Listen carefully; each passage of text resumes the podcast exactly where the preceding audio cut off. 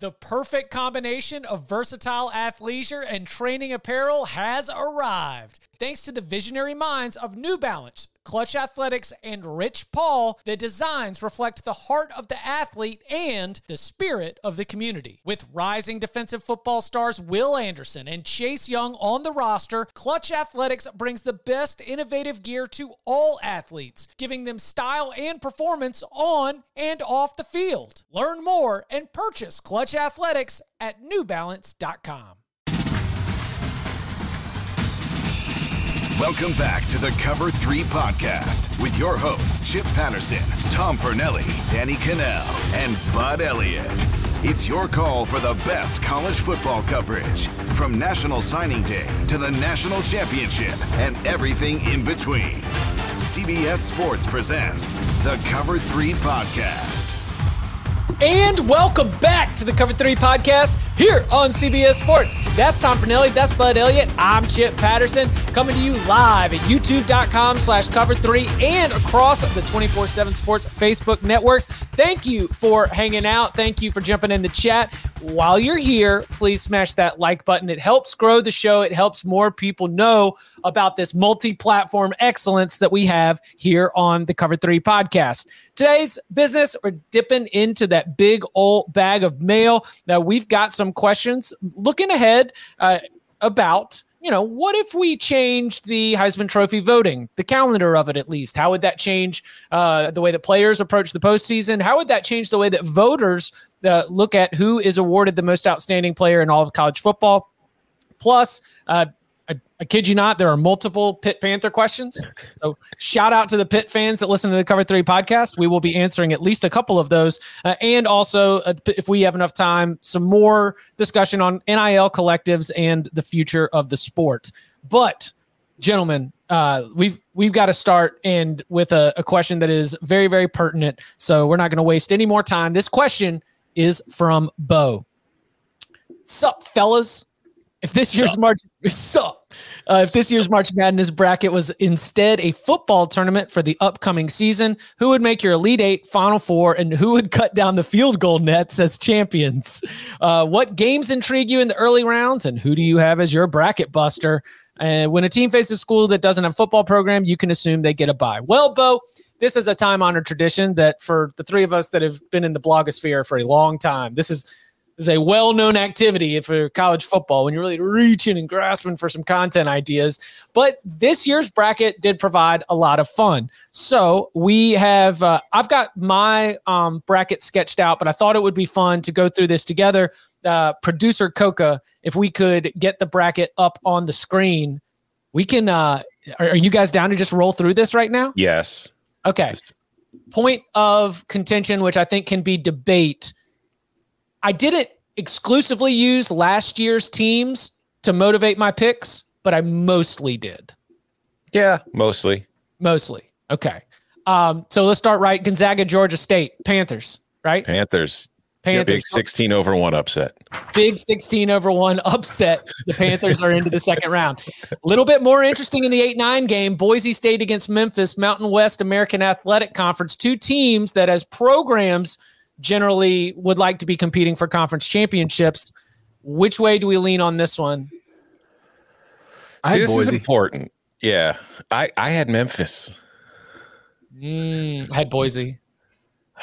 I guess I'm outvoted, but this is a huge game because I think we agree that no matter who we agree on, they're probably beating Georgia State. So this is pretty much a birth to the Sweet 16. It's a huge game, but I'm not going to overlook Georgia, the same Georgia State team that took Auburn down to the wire and needed some help to be able to uh, to get out of that game with a win.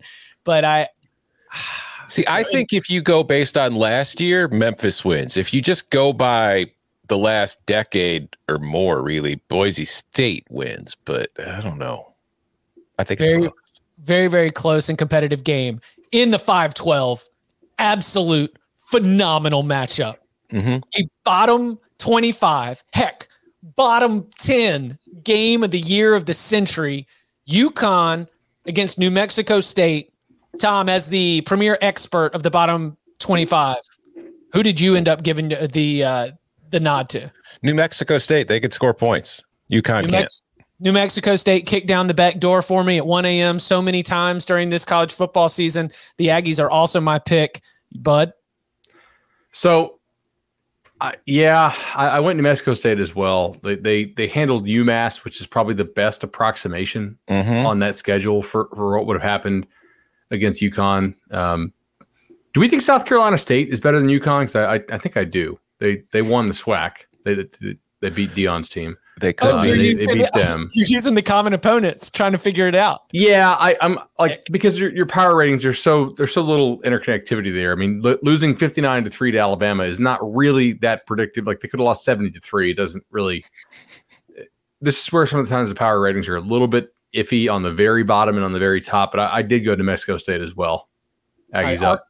Arkansas in over Vermont not even sure what the uh, football situation. Does Vermont is. have football? Yeah, I don't know. Yeah, I'm not sure they do. I'm not sure they do either.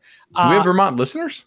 What, what, what, are our metrics like from Vermont? Do we have any catamounts in the crowd? I'm going to pull up our, our, our megaphone. Uh, back end here. Uh, Alabama over Notre Dame. Bama. Yeah, that's a it's a tough first round matchup for the Irish. like you look at you look at like uh, spoiler alert, and you see some of the teams we've got going late for Notre Dame to get stuck with Alabama in the first round is mean. mean committee committee was just all against the the Fighting Irish. Montana State, you know, could be frisky if we were only collecting the FCS schools that are in this bracket. But against Texas Tech, I, I didn't think twice. Raiders. Yeah, Raiders. Yeah. Uh, Michigan State over Davidson yep. and Duke over Cal State, Fullerton. Mm-hmm. Do we want to play out the West or just keep going down? Let's play out the West. Okay. Georgia State, Boise State. I, I contend that Georgia State could be frisky. Boise. I gave Boise State the nod. Boise, yeah. Yeah. Okay. New Mexico State versus Arkansas, I'm pretty sure happens every four years. You mentioned the New Mexico State pops up on Alabama's schedule from time to time. I feel like they pop up on Arkansas from time to time too. Woo pig. Woo pig. Woo pig. Alabama, Texas Tech. Alabama. Yeah. Michigan State, Duke. Michigan State. Okay. Boise State, Arkansas. Arkansas. Yeah, I went Arkansas here. Just, I mean, Arkansas right now, phenomenal. And, and excuse me, phenomenal compared to expectations. Boise State well, like Bud, what is your, what were your power ratings for Boise State and Arkansas? I'm guessing that you haven't pulled up, right? So I thought Boise was a little bit snake bit last year, right? Mm-hmm. I mean, it, it's not like Arkansas would be some two touchdown favorite. Like this, this would be a competitive game uh, if if Boise played to their their baseline. There were some really weird games that were involved in last year uh, that were were kind of funky, uh, but I, I, do give Arkansas the nod. I, I think they're better along the lines of scrimmage and quarterback play has long been a strength for Boise, but it really wasn't last year. Boise did absolutely hold the upper hand the entire way against the eventual Mountain West champion Utah State in that sort of like big pump up, big CBS game. It's over real quick. Utah State couldn't help, couldn't stop turning the ball over. Um, yeah, Arkansas, I like that. Then Alabama, Michigan State's a good game, but no, it's not. Alabama. Is it? Big. Yeah. Alabama wins by at least two touchdowns. You're telling me that 10 last year, double digit win, Kenneth Walker the third. Did you Michigan see State. Michigan State secondary at all? Oh, oh, okay. Yeah, that's a bit Sorry. of an issue. Yeah, I mean, I for this is one point of thing we should clear. I, I went under the impression that both like John Metchie and Jameson Williams are healthy for this exercise. That so, to me was not even relevant probably until we get to the championship game. Yeah, no, yeah. it's very it's very relevant for the championship game in my eyes. But I just yeah, so I, I don't see Michigan State hanging with this Alabama team. Alabama over, over, Arkansas, we see it a lot. Roll mm-hmm. Tide. Yep. All right, let's work our way down to the East. Uh, Coca, you're killing this. I, I, love this. Thank you so much. All right, we go. most work Coca's ever done. Baylor, Baylor moves on. North Carolina moves on. Indiana moves on. Uh, UCLA. UCLA. Yeah, yeah, don't get don't don't get funny with this. Texas, Virginia Tech in another season. Like if you take if you take five and seven Texas and a better Virginia Tech, then I I might flip this, but I I gave it to the Longhorns. Yeah, I did too, but man, it's not that it's not as clear as it should be. Yeah, it's yeah. not. That's a well, Bud. What do you have? I mean, I think, I think the Hokies had the best win among these teams. I, I do have Texas, but I the think Hokies Texas did wins, beat UNC. Yeah, I think I think Texas wins fifty point seven percent of the time. you know what I mean? So it's just slightly more than a coin flip. If it wasn't, if it wasn't a Virginia Tech season where they fired their coach, then maybe. But it, nah, Texas advances. Uh, and look, Barton, we love you, buddy. Oh, Are you are you really taking down Jeff Brom? I thought we are going to go to logo talk. this is the only logo I recognize. Oh, hey guys, uh, I found our, our our download count from Vermont. You did. You what's?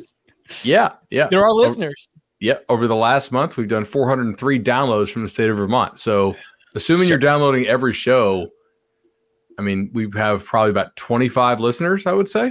Hell yeah, In go Vermont. That's pretty solid. Now, uh, we have a lot of other countries that rank, like we have more listeners in Germany. That's probably military. Uh, Haas, Germany, or Hess, Hess, how do we say this?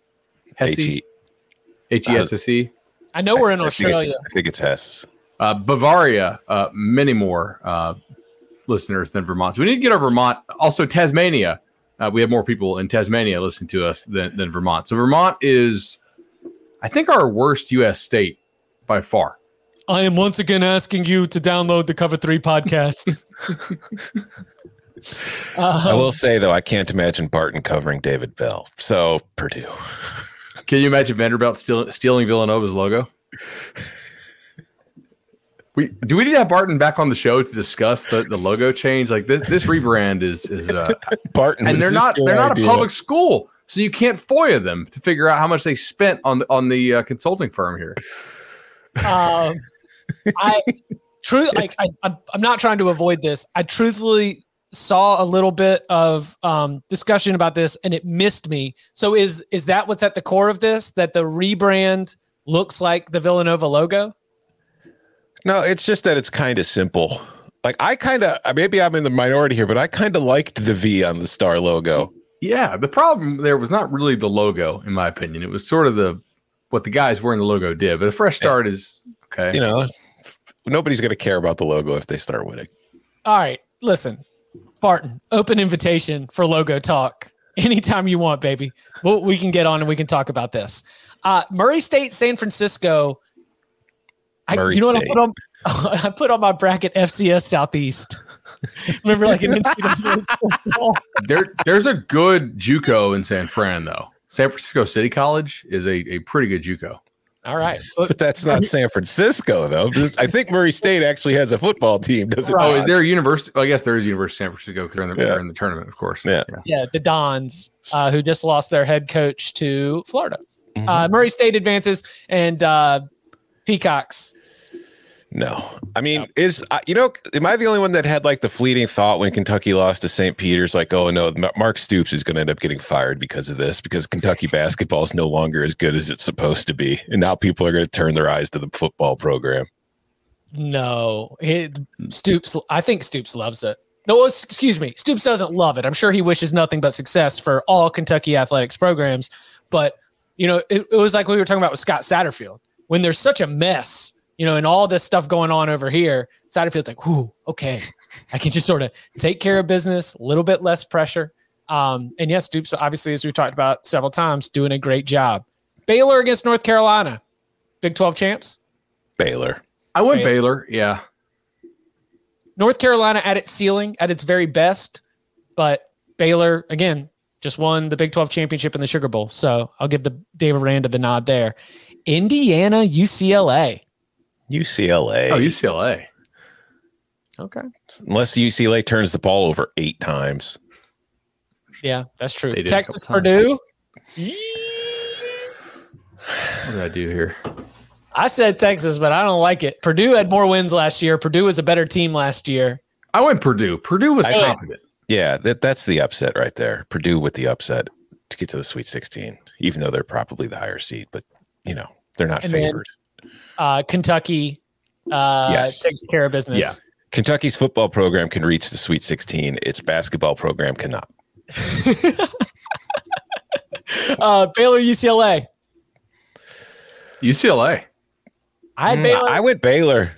I think UCLA can score, and and Baylor's offense is is kind of hot garbage. Um, now, granted, UCLA has some warts of their own, which is obviously why you guys are are, are picking Baylor. But like, I look back at my power ratings before the bowl game because obviously, like if you include them beating an Ole Miss team when Corral you know, uh, got hurt, now what was it ankle? I think. Um, Yeah. high on ankle sprain. one of the very early series of that game, like they're, they're going to be overrated in your postseason power ratings because they they played a Sugar Bowl against a team without the team's best player. I, I think UCLA is a better team, Mm, I'm going but Baylor. could be wrong. Baylor. Man, let me- listen, listen. Talking about power ratings, Baylor exceeded the power ratings as well as about anybody in the country. Ten and four against the spread last season, covering the spread by an average of seven point seven points per game. They did. decent. But I, I, for me, more than anything, it's Baylor won the Big 12. It got to a New Year's Six bowl. Meanwhile, like LSU lost to Fresno, it lost to Arizona State. It- you know, it's yeah, I don't know. I, I think it's a very close game, but I, I lean Baylor. Baylor. That's pretty much all Baylor plays though. Like, like they, they don't they don't play non close games. Yeah, they're they, they know how to they know how to close. Purdue, Kentucky is fantastic. Uh, Kentucky, I've got Purdue did beat Tennessee, who beat Kentucky. true. So based on that, we should probably go Purdue, but I just feel like Kentucky could run the ball pretty well on Purdue. Kentucky's what better. quarterback than- do you trust? Aidan or or or do you trust? So that's the thing. It's going to come down to who throws the fewest picks. Yeah, I think AOC throws the fewest picks. I think Will Levis has three. O'Connell has two. Purdue run defense was suspect though, and Kentucky has a good O line. Mm-hmm. See, that's what I was kind of leaning on. I just think that Kentucky would be able to control the ball against them. Kentucky. I think Thomas sold me on Kentucky. Yeah, All right. Kentucky into the Elite Eight. The one and two got bounced in basketball, but dadgummit, we got them out here all the way, making it to where they belong in the East Regional Final. What is the pick? I've got Baylor over Kentucky, but you could definitely talk me into Kentucky over Baylor if y'all think- got those votes. I think Kentucky. I just don't think that. How, how many picks is, is Dave Aranda going to scheme against Will Levis? Four. I'm tricking him. I mean, like if I- there's anybody who's very good at being like, what they do is BS, Mm-hmm. and we're going to stop that and see what else if they can play left-handed Yeah. very well. No, you're. That's a very good point. I feel like Baylor could just take away their run game and be like, "All right, throw Yes. on us." Yeah. Yeah, All right. Yeah, Baylor. Baylor. Baylor into the final four. All right, let's move up to the South region where Arizona will advance over Wright State, uh, TCU over Seton Hall, and our first real interesting one, Houston UAB. Houston. Houston. Houston. Houston. Uh, Illinois over Chattanooga. Mm-hmm. Damn right. Michigan, Michigan over Colorado State. Yeah. Yeah. Shout out to Steve Addazio. Tennessee, Ohio State, oh, Tennessee over Longwood, Ohio State over Loyola. Um, Delaware over Villanova. that's a good FCS. That's a good matchup. FCS matchup. Yeah. But Delaware's got like, I think Villanova's got the better history, but I feel like Delaware's maybe been a little better lately. It's got they've had some good quarterbacks come out of that program, Not just Joe Flacco. not just Joe Flacco. Yeah, I'll go Delaware. That's fine. I mean, Go they're upset. lose, Let's go yeah, Delaware. Exactly. It doesn't matter. they're Blue gonna lose to Ohio State. So there, there's an important question I, I, I have for you guys coming up in this region, which, which I'll, I'll, I'll save, but remind me to ask it.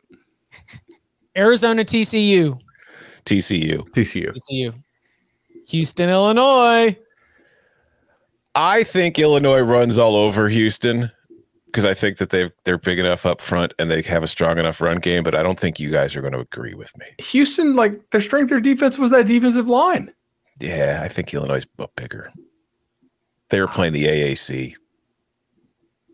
I think Houston. I think Houston. Yeah. Wow. They- wow. I they- can't even they- get Illinois to the Sweet 16 in this imaginary football. football bracket. Uh, Michigan, Tennessee, Michigan. Michigan. Michigan. Yeah. Okay, and then uh, Ohio State, Did you guys have to think twice about that at all? Michigan, a little bit, yeah. Yeah. I mean, I, I give Yeah. Tennessee a lot. I didn't just automatically go Michigan. I gave Tennessee a fighting chance. because TCU had a down year and you know everything that went south with Gary Patterson, and because we've been just like talking ourselves into buying Arizona stock, I spent way too much time thinking about that one, and I did spend a lot of time thinking about Houston, Illinois. Uh, point of order from short round. Villanova beat Delaware last season, so maybe we should change that. So congratulations, Villanova. You won that game and then lose to Ohio State by 65. I think that's fair. All right, TCU, Houston, fun, fun matchup. Houston. Yeah, Houston. I, I just trust Houston better. Houston's in a good place right now, uh, and then Ohio State, Michigan. Neutral site So, indoors, this is the Ohio State. Yeah, Yeah, yeah, yeah, Ohio. State. This is what I was going with. Yeah. Ohio State. Th- This is where I wanted to ask because the game for the, for the listeners who are not watching us on the YouTube version, which you should be, youtube.com slash cover three. Uh, guys, that game is in the Alamo Dome. Mm-hmm. That's a fast track. Mm-hmm. I mean, you, you get you get some teams in the Alamo Bowl every year. They score a billion points even when their offenses suck. Yeah. So Buckeyes. Buckeyes fifty burger. Let's go. And then uh, Ohio State over Houston. Yes. Yes. Yeah. All right. Now down to the bottom right corner of the bracket, the Midwest region, uh, where Kansas. Kansas. No, I'm just kidding. Kansas. Uh, and Although, could Diego- Texas Southern's football team give Kansas a game? I don't- We've seen FCS teams give Kansas plenty of problems. Kansas, San Kansas. Diego State, um, Yes. Iowa over Richmond, Mm-hmm. South South Dakota, Dakota, State, State over Providence. over Providence. There's a 13 over four Yeah. right there. All right, now here's where it's going to get interesting interesting. because, like, historic wise, LSU over Iowa State, but 2021 LSU. Oh, like is this is this the beginning of the season before everybody left and there's still hope, or is this the end of the year where everybody's kind of in the transfer portal and moving on? Like the beginning of the season when they got smoked by UCLA. Sissy Blue. I, I went Iowa State. Me too. Like I All right, I just you know I figured for the show for our brand it would have been better to go LSU over. hey, listen, chat's ready for it. Isaac in the chat, Iowa State fan checking in, ready to be mad. Well, LSU run defense sucked. Like, remember how much crap we got last offseason? We're like, yeah, the run defense actually is kind of bad. And he's like, no, it's just the pass rush. I'm like, okay, we'll watch. Breece Hall. Yeah, Yeah. Iowa State. Iowa State 11 over six. And also, just like real life, LSU is playing under an interim coach for this game. Uh, Wisconsin over Colgate. All right, Mhm. USC Miami. Miami. I went Miami. Yeah. I went Miami. I, I spent all week reading, listening, and writing about USC. So I wanted to project this forward. But again, as, as we said at the beginning, most of my thought process was looking at last year. So Canes. By the way, uh, one thing I do want to point out here, which is some unfortunate news for Miami. Did you guys see this this morning? No. Um, Will Mallory, their uh, tight end, who is the second uh, returning uh, receiving yards guy on the team, uh, because obviously uh, Charles Rambo is, is gone. Um, he had another uh, shoulder injury. I think he missed all of 2020 with the shoulder. I'm trying to trying to remember here. He, he, he had this is a previous shoulder injury, and then uh, he had another shoulder injury. And per the Miami Herald, he was seen in a sling. So uh, that sucks. Jacksonville kid. Hope hope he gets well in time to play for the year. Uh, but um, if for some reason that's a more serious thing, and shoulders, mean, rec- get ready for fantasy baseball draft. So I'm thinking about shoulder recovery ends. timelines. Yeah, that's a pretty important spot for them. Mhm. Um, I mean, it, 45 targets, 30 catches, 347, four tutties. Uh, I hope he gets back healthy. Especially the way Cristobal teams tend to use their tight Yeah. ends. That's going to be kind of, yeah. Yeah. 100. Um, Auburn, Jacksonville State. Jacksonville State has it tied 14 14 at halftime, but Auburn Yeah. pulls away for the win. Yeah. Yeah. Um, Kansas and San Diego State. San Diego State. Yeah. Uh, Iowa over South Dakota State. Yes. Iowa State, Wisconsin. Good game. Wisconsin. Wisconsin. Wisconsin defense. Yeah. And then what do you do with Miami Auburn? I go Miami. Miami, yeah, Yeah, I, I I've got Miami Miami by quite a bit. Yeah. I mean, like for for a Sweet 16 game or for a what is this a 32 game? Yeah. I got I thought- Miami by like 12. I thought Miami was much better than Auburn last year. All right. One is a quarterback and one does not. So that, that's kind of important. very important. Um, do you don't need quarterbacks in San Diego State, Iowa? No, just you need need is the the under. battle. This is the best game of our entire mock bracket. Over is- under a 35 and a half. Over under of 35 and a half in the punting battle between Iowa and San Diego State. I I went Iowa. Yeah. Iowa 17, San Diego State 13. San Diego State plus the points because they're probably power rated as a seven and a half point dog, right? I don't even think it'd be that much, but yeah. How, how many times do do the teams cross midfield in this game? Well, no, with, they with do. the quality They of punting. Uh, they they do cross midfield takes. and punt still. Yeah, Five punts from plus territory combined in uh, in this game, which doesn't have twelve possessions. It has nine. you know when you Uh, get all this game right, Gilmore. Yes. yes. Oh, yeah. Please. This Uh, is Wis- just good coaching. Wisconsin, Miami.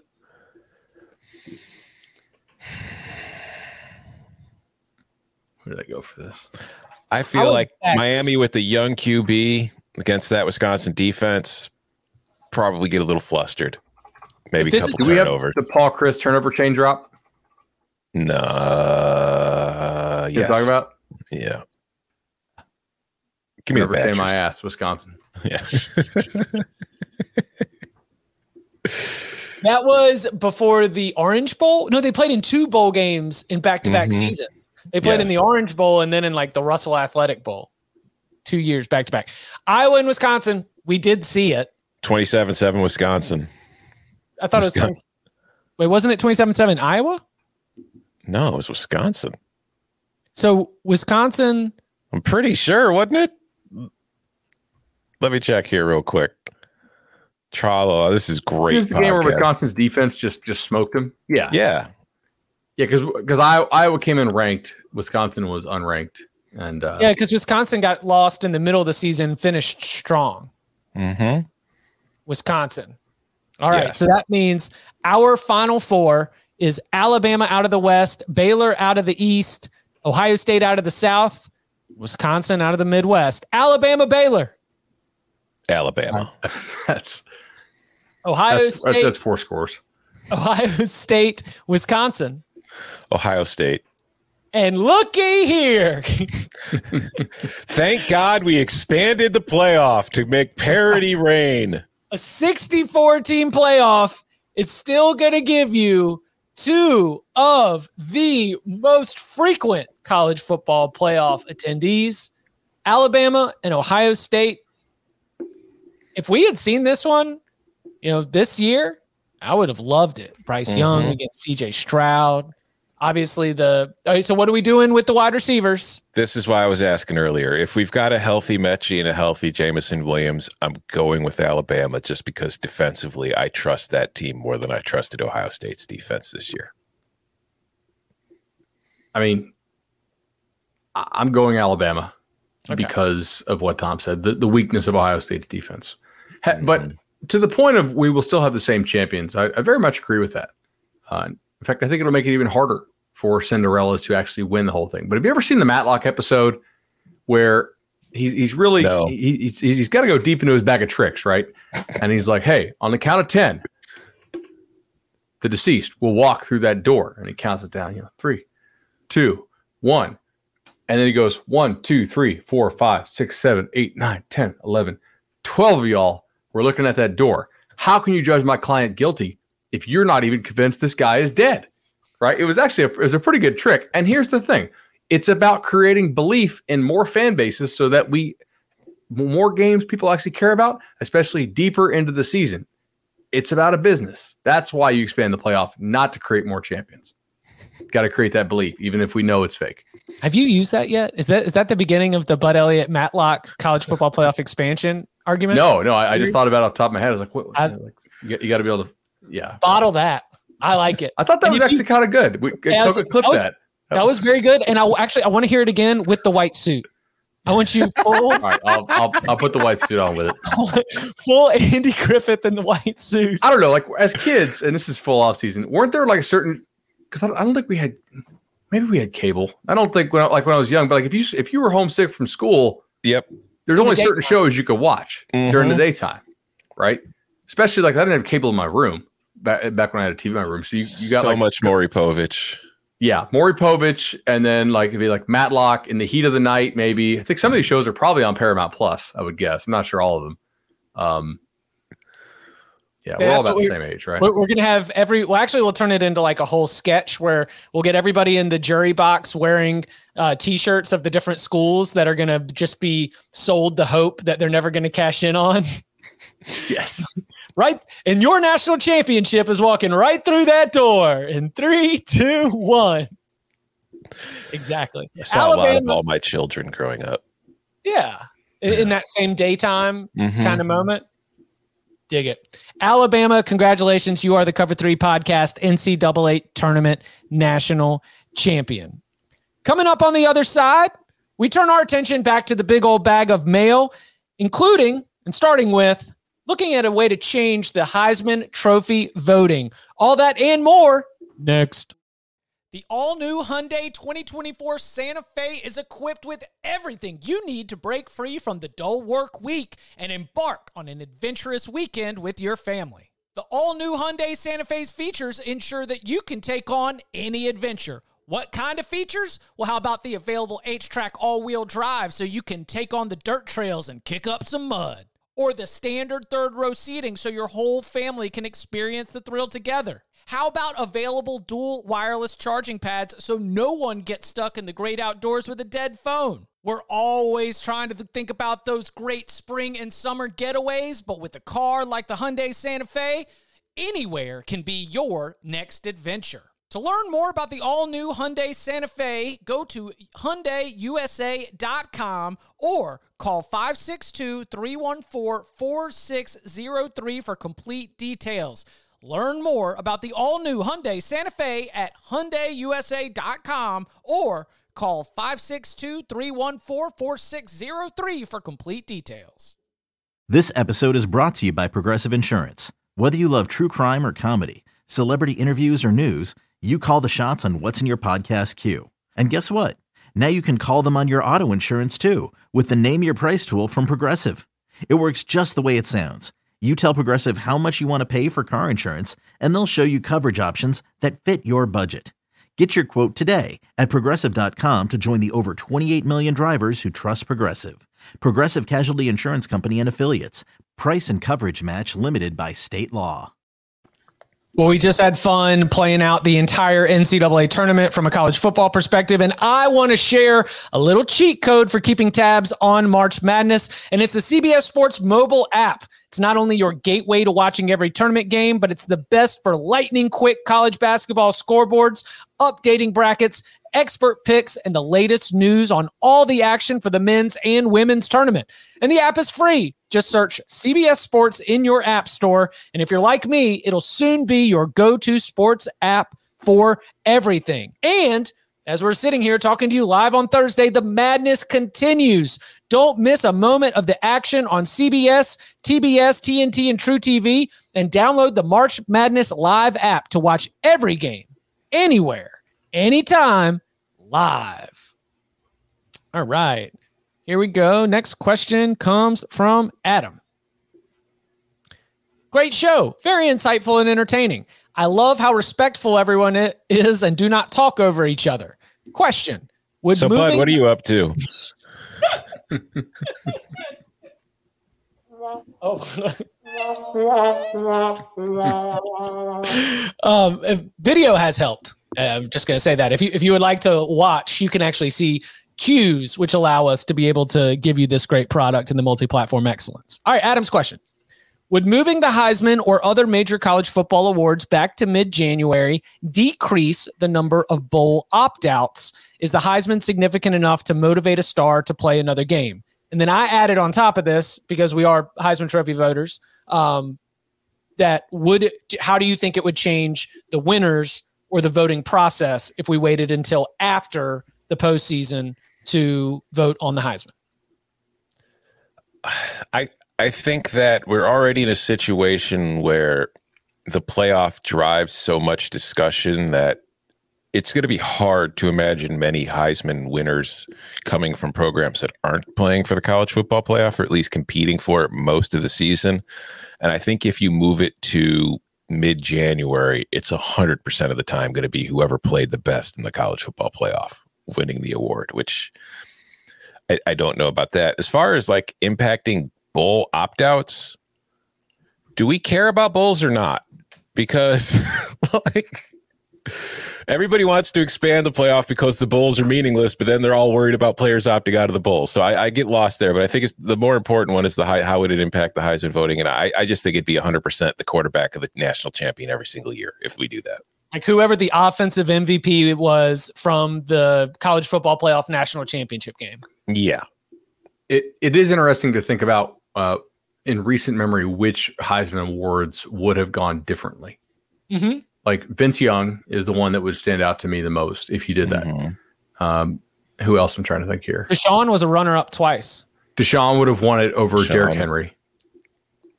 And then what was the Lamar one? Do you think Deshaun would have won it that year too? Well, Lamar did win the head to head, or uh, no, he didn't. Sorry, Deshaun yeah. won head to head. Deshaun yeah. won head to head, and then Lamar, I think in that that year they played LSU in the bowl game, and I don't think he played very well. I think it would have been. I think Derrick Henry would have still gotten it in 15. I think that, well, maybe not because Deshaun threw for like 435 against Alabama in a losing effort. Yeah. After that championship game, and we came out of it. Whoa, oh my gosh, Deshaun Watson. And it brought up all the hype for 2016, which, as you mentioned, Lamar Jackson was the Heisman winner. But then Deshaun Watson threw a game winning touchdown pass to take down Alabama. If the voting was done then, there's that flips. I think mm-hmm. Deshaun gets it over Lamar in 16. Does uh does Tebow take down uh Sam Bradford in 08? After the championship game? Yeah. Probably. Wow. That would have been two straight Heisman's too, even with mm-hmm. all the mm-hmm. Archie Griffin pressure. Mm-hmm. Wow. Yeah. Um, I think Marcus Mariota probably still wins in 14. I know Ezekiel Elliott ran crazy in the college football playoff. But was Zeke? I don't know. Was Zeke like a real threat to win it at the time before that, yeah. though? I don't so, remember him as I remember that as being like a late season, postseason emergence of him as a star. Yeah, like he was a very good player all season long, but I think the playoff was the real coming out party for national recognition. Trying to think what, what other ones would have been been interesting. Yeah, because the the Reggie Bush to um, Vince Young, it actually was handed when he just threw that ball. It was a Heisman Trophy that he was just dropping on the ground right there. Um, I still would have voted for Reggie Bush. No disrespect to Vince Young, but Reggie Bush was incredible. So then, let's see, what else would we have in the mix? The Devonta was a national champion. That would have been the same. Joe Burrow was a national champion. That would have been the same. In 2018, Kyler Murray won it. Tua was a finalist. That might have changed.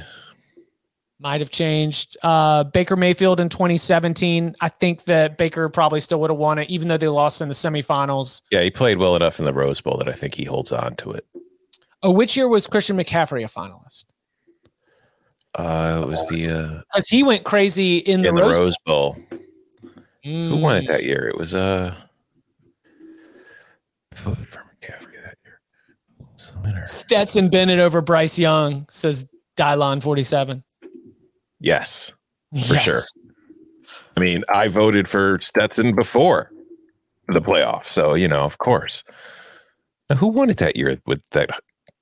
McCaffrey was the. That was Derrick Henry year.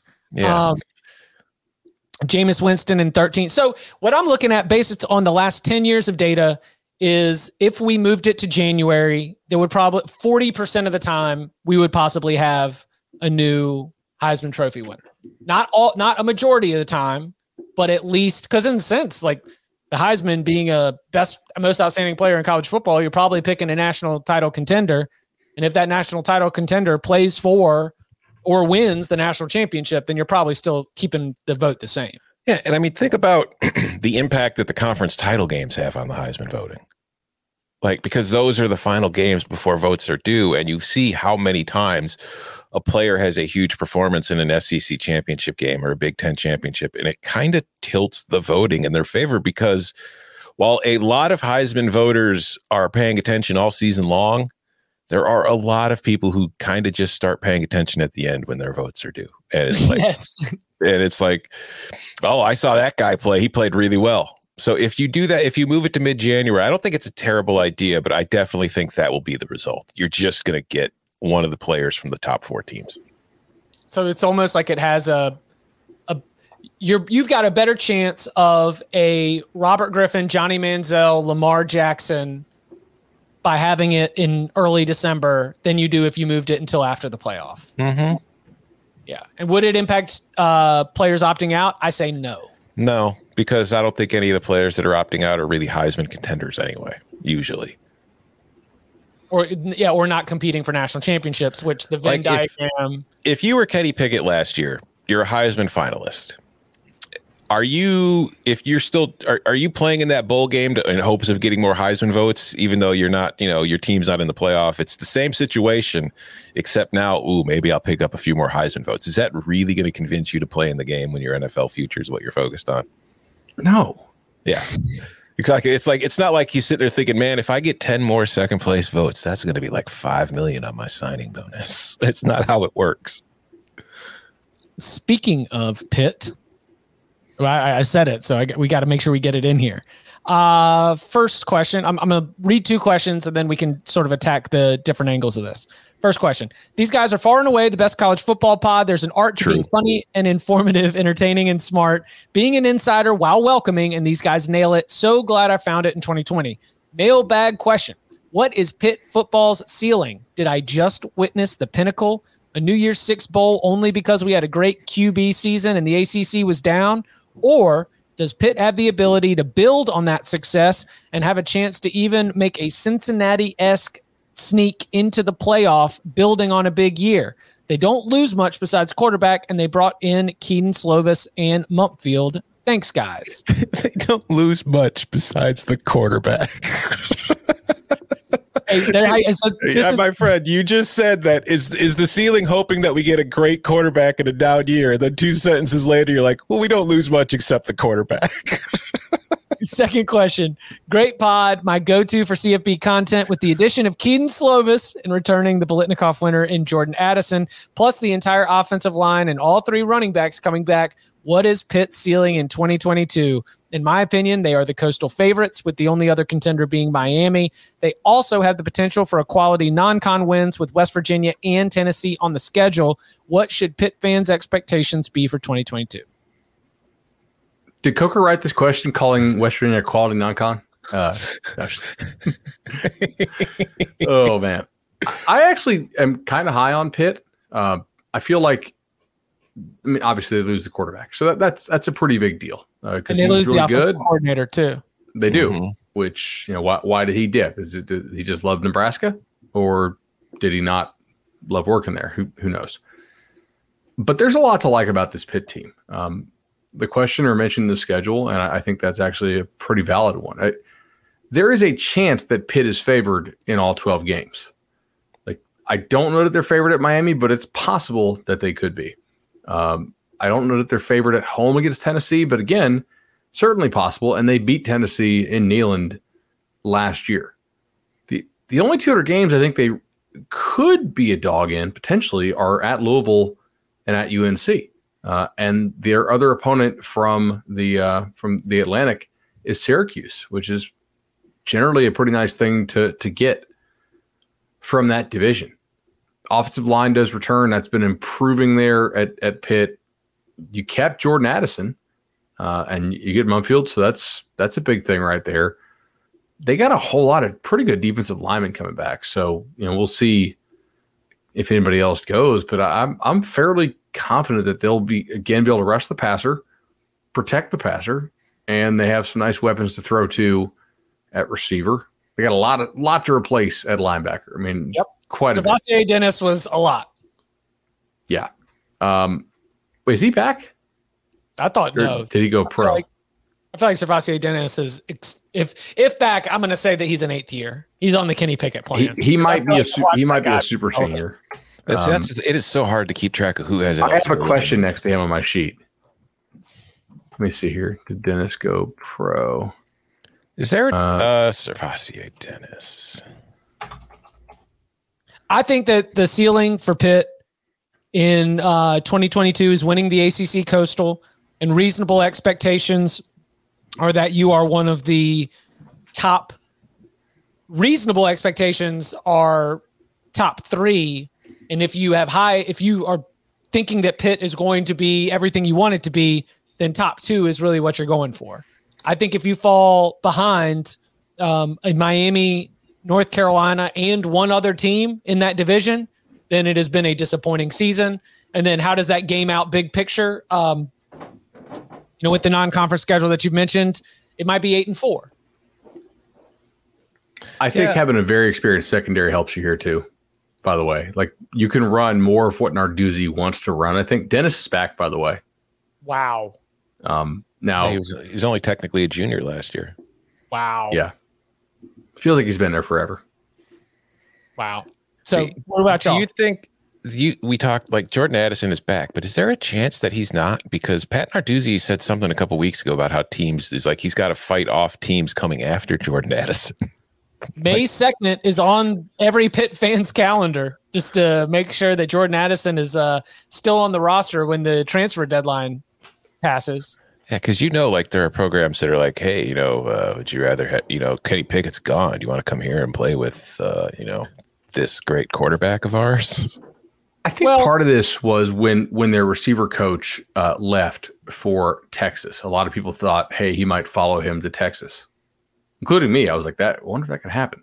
Um, but ultimately, it hasn't so far. I I would guess he stays. I would hope he does, but yeah. No, I, I think that Pitt is. I think you're right, Pitt, Chip. I think Pitt is a team that could compete for the Coastal next year. I don't know if a 10 11 win season is again in the cards. I don't think it's crazily out of, you know, out of the realm of possibility, though. I, I think that this is a decent enough team that's built a solid enough foundation that you should expect them to have successful years. But I, I also think that if you're looking at the ceiling, going back to the original question about what is this program, I think that if we go to 12 teams, Pitt is a team that every once in a while, like last year, could be in the running for a playoff spot. But I, I think that's probably going to be your ceiling. To be an ACC champion outside the top four, but inside the top 12, or to be an ACC runner up inside the top 12 feels like a, a good, appropriate ceiling. And then you've got a crack, you got a mm-hmm. shot at it. There's that hope for you. I mean, I think this, this boils down to how much do you believe in Slovis?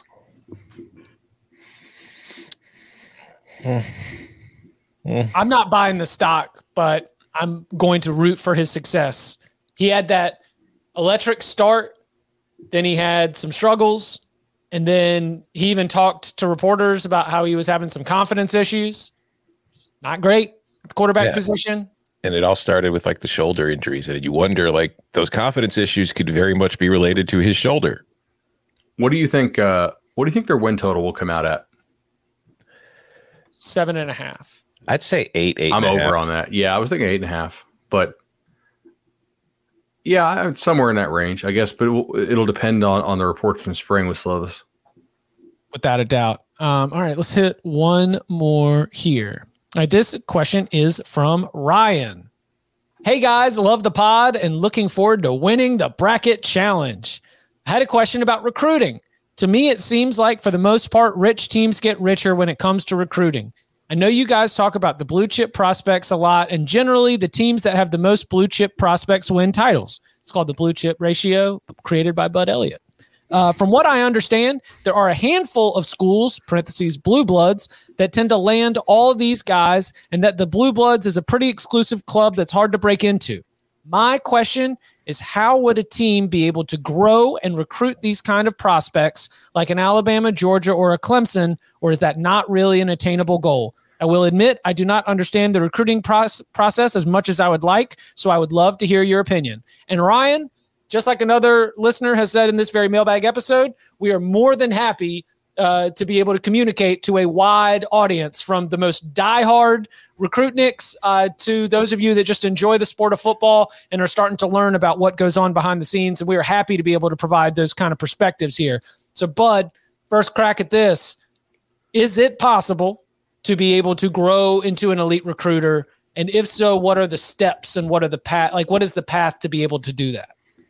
Sure. I, I think it is possible. Now, it's not probable, but it's certainly possible. So, with, with that out of the way, uh, it kind of there, there's essentially two veins, right? You need to be on the procurement side and the identification side. So, IDing the right guys that, that fit your system, uh, IDing the guys who you believe are truly elite prospects and, and getting on them earlier than everybody else. But again, everybody else is trying to do that too. So, there's no one team that is just that much better than everybody else at finding the next stud and, and offering him a week earlier. But again, that does roll into the whole procurement side of things uh, somewhat because kids do seem to put a disproportionate amount of weight on the first team to show them love, especially like the first big time team. You know, we're not not really talking like a Georgia State here, but uh, on on the procurement side, uh, you need to have things to sell and you need to have good salespeople.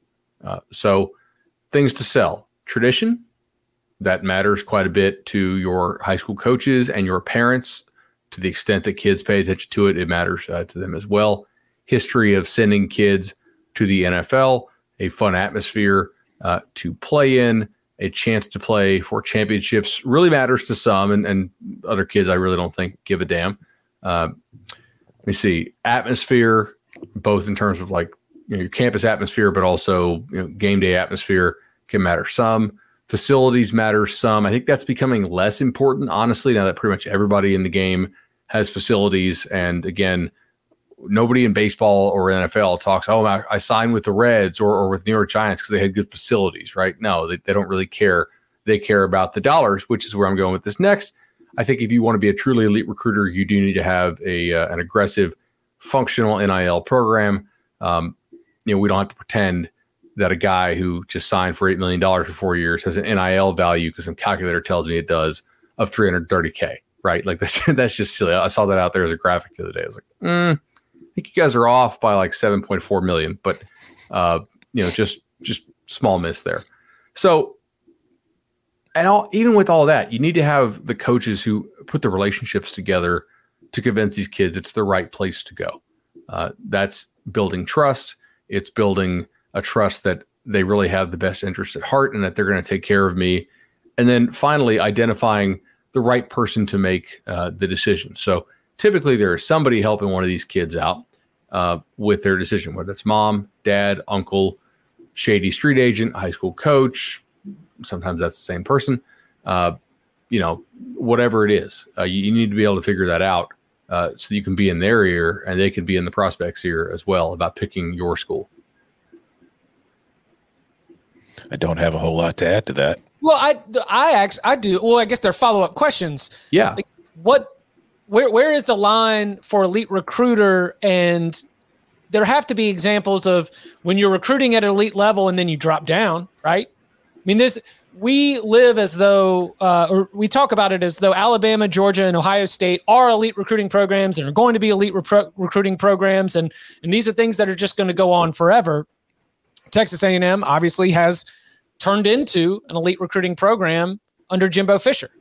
Popped a little bit under Kevin Sumlin, but I don't think that was sustainable, at least in terms of you know, really being able to go head to head with your Alabama, your Georgia, or Texas.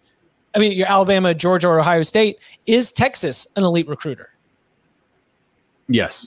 Yeah. For sure. How many? How many are in that top tier? Because that makes it also easier for me to try to figure out like okay so who's close to being an elite recruiter that just needs you know a little bit more to get them over the top? So, uh, well i would say probably like six to seven rotate on, on an annual basis. And then there's another group of teams that recruit well enough if they nail quarterback to potentially take home a title right? Like th- those are kind of the two ways we see do it. It's like penn state recruit, michigan? Penn State, Michigan, you know, Oregon came really close with Mariota. Um, you know, th- those type of schools. Oklahoma. Uh, Oklahoma has been in that elite class uh, several times under Lincoln Riley. Uh, well, I, I think they'll continue to recruit well under Venables. Hey, then, look at me! I said something positive about Oklahoma, guys. And, and is it in like in terms of like building up? Is that only something that you can look at from a fan perspective as w- knowing that you need to stack classes to truly be an elite recruiting operation? Because I see those successes as representative of resources. And you know, you mentioned the NIL collective, but I've always thought that it's an investment of time, an investment of money, an investment of your charter planes, an investment of you know how you choose to prioritize, whether it is just the shady bagman or whether it is the the value of an assistant coach's time to be able to pour into someone as opposed to pouring into someone else that you need to be able to make the right decisions, not just within one recruiting class, but over multiple recruiting classes to be able to establish the relationship and reputation that can make it so you don't have to spend as much on the selling part of, part of it.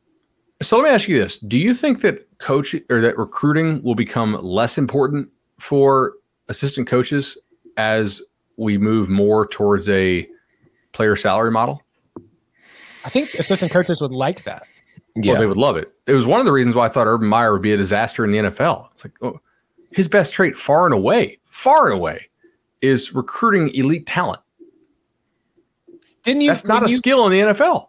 I've heard coaches talk talk about changing the recruiting calendar, trying to create some sort of you know like transfer window. They don't say transfer window because most of them are not um, tracking Serie A like your boys are, but you know they would like something where it doesn't feel like you are recruiting 12 months out of the year, where you would be able to take some time and, and spend some time with your family, a little bit of downtime. Some of the some of the burnout that I think head coaches are fearful of from their assistant coaches.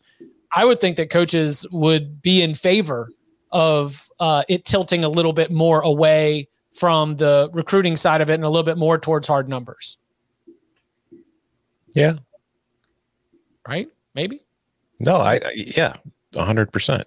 But I, I wonder, like, I'm still trying to figure out a way how would things go if we just go to more of a salary model. Like, I think you're still going to have to recruit, but it's just going to be you're selling different aspects of it. If you're, you know, it's not just going to, other than, well, we'll pay you more.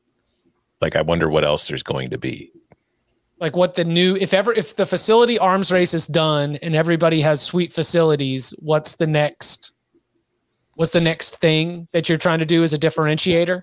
Yeah, like uh, you know, we we know this guy on Wall Street who can help turn that money into something more. I, I, I don't oh, know. man, here's the NIL money, mm-hmm. and have we talked about upside down mortgages? You know what? this conference is called the SEC, but there's another SEC we need to teach you about. yeah. Oh man, good stuff. All right, if you would like to add a question to a future mailbag episode, you can do so by leaving us a five star review. And in that review, put your question, just like all these wonderful questions were in today's show. You can follow him on Twitter at Tom Fornelli. Follow him at Bud Elliott3. You can follow me at Chip underscore Patterson. Gentlemen, thank you very much. Thank you.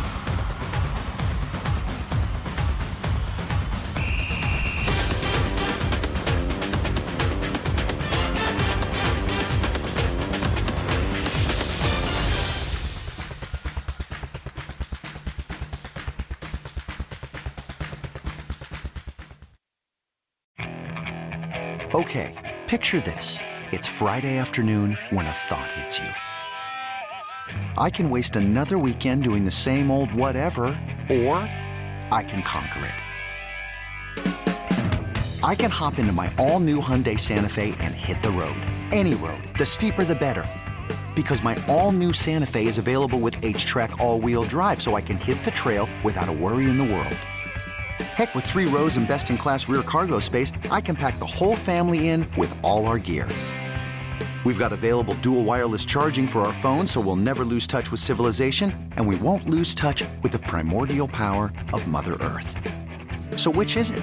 Waste the weekend or do something a little more epic? And conquer it in the all new Hyundai Santa Fe. Visit HyundaiUSA.com or call 562 314 4603 for more details. Hyundai, there's joy in every journey.